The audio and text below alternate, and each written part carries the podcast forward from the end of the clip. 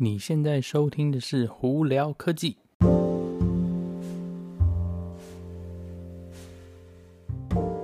嗨，各位观众朋友大家好，我是胡老板，欢迎来到今天的胡聊科技。今天美国洛杉矶时间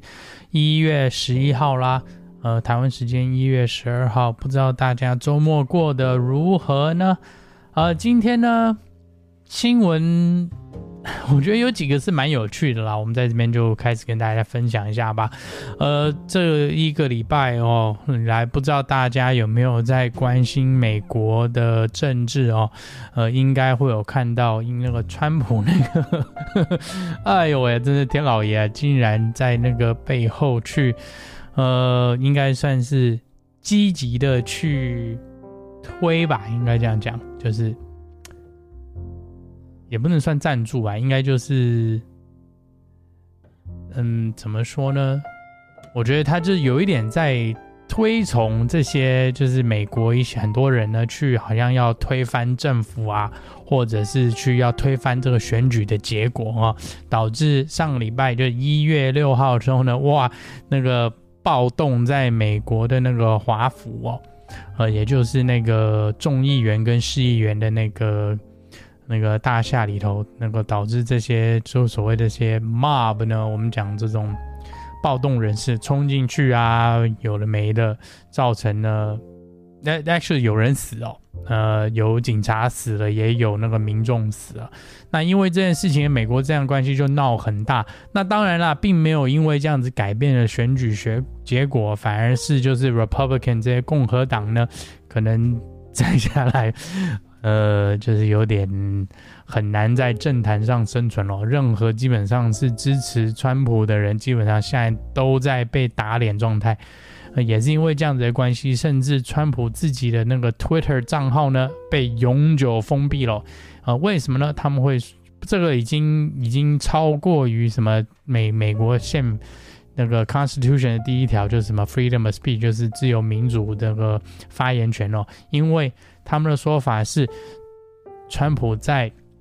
Twitter 上头怂恿暴动行为，导致这就严重了违反了这种好像就是 Twitter 的那个使用法则哦，所以呢，他们永久把他账号卡掉了。那再下来呢，也有很多那个政治的举动，比方说那个民主党呢，想要打算再次的 impeach 这个川普总统。虽然说川普最后还就剩了大概9天10天的时间了，不过反正这东西我讲难听一点，有川普在的地方，政治就是笑话。OK。你这个什么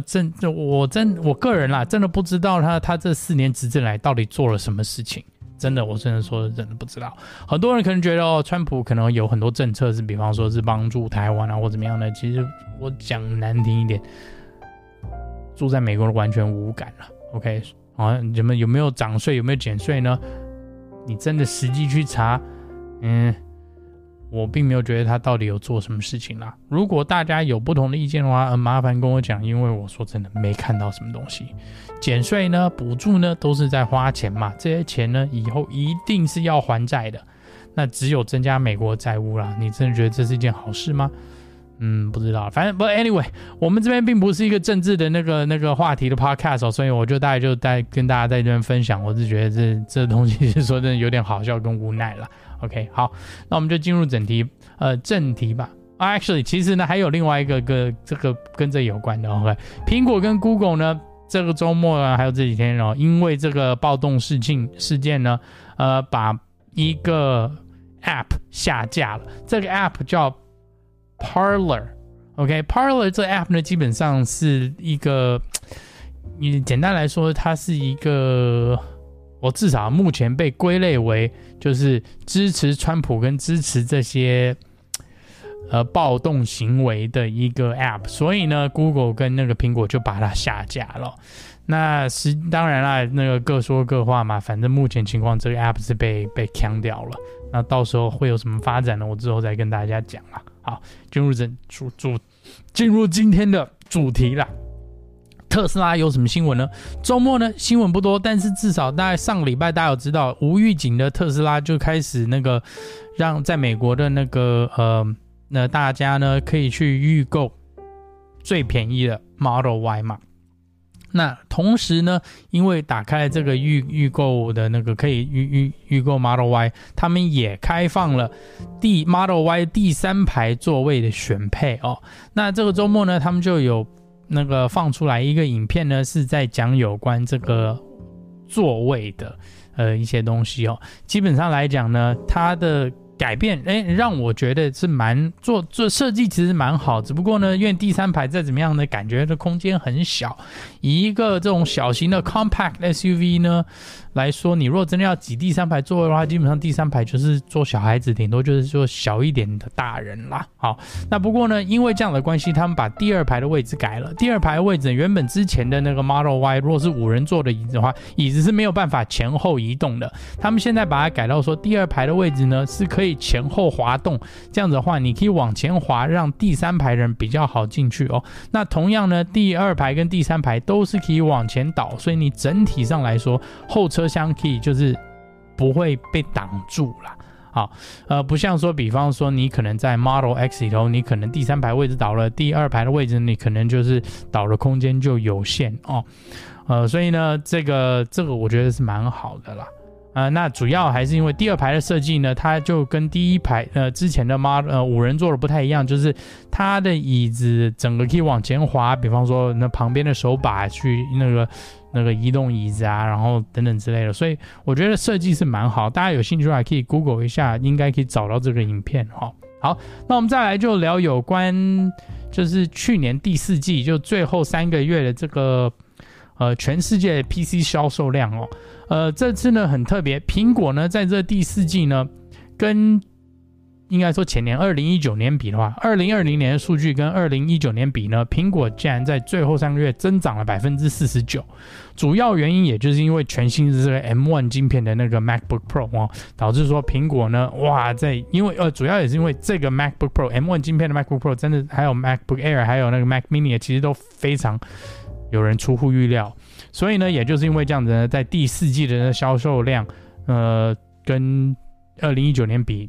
增加了 49%， 也是因为这样子的关系，苹果在全世界的那个电脑的那个占有市场的百分比呢增加到了 8%、哦。那虽然是说 8% 听起来好像很多，其实没有很多啦。为什么第一名呢目前呢全世界占比重最高的是 Lenovo 占有几乎 26% 的那全世界的那个 PC 市场，所以你看 8% 跟 26% 比起来还是有一点距离啦。那大家如果对前5名有兴趣的话，我在这边跟大家讲一下，第1名就是 Lenovo， 第2名呢就是 HP， 第3名 Dell， 第4名苹果竟然来了，苹果竟然还把第五名的 Acer OK赢过了。不过主要这个也是因为只是在看2020年第四季的数据啦。OK， 你如果算整年来说的话，我觉得苹果应该不会站在 4%， 因为再怎么样呢，以电脑的那个全世界的占比来说，苹果电脑呢还是算少数啦，因为大多数人还是用 PC 跟 Windows 为主嘛。但是呢，这也代表说苹果它站稳了以后，它有它的一技之长，因为它在它整个 ecosystem 里头呢，包括它的软体硬体也好，它是全部都是有一套连贯性嘛，所以基本上你进去用苹果的东西的话，你应该就出不来了。那目前呢，多数 PC 啊跟 Windows 会有大占那市场占有率，主要也是因为公司行号的关系哦。就像我们公司来说，我目前没有办法用苹果电脑上班，但所以呢，公司一致都是发那个 PC 跟 Windows 嘛，所以呢，也就是代表说你只要这块不突破的话，苹果它的那个市场占有率还就是会比较小啦。而且更何况说，如果市场真的开始从那个 Intel 跟 AMD 的晶片这种 RISC 晶片跑，对不起 ，CIS 晶片跑 RISC 晶片的话，就是这个 ARM 版本晶片哦。那个市场多多少一定还会有再来的变动。不过呢，你要以苹果要去突破这个上班公司用的话，可能还需要一段时间啦。OK， 在这边分享给大家。OK， 大家如果有什么问题的话，可以经过 Anchor IG 或 Facebook 发简讯给我，我都会看到了。我们今天就跟大家分享到这里啦。我是胡老板，我们下次见咯，拜拜。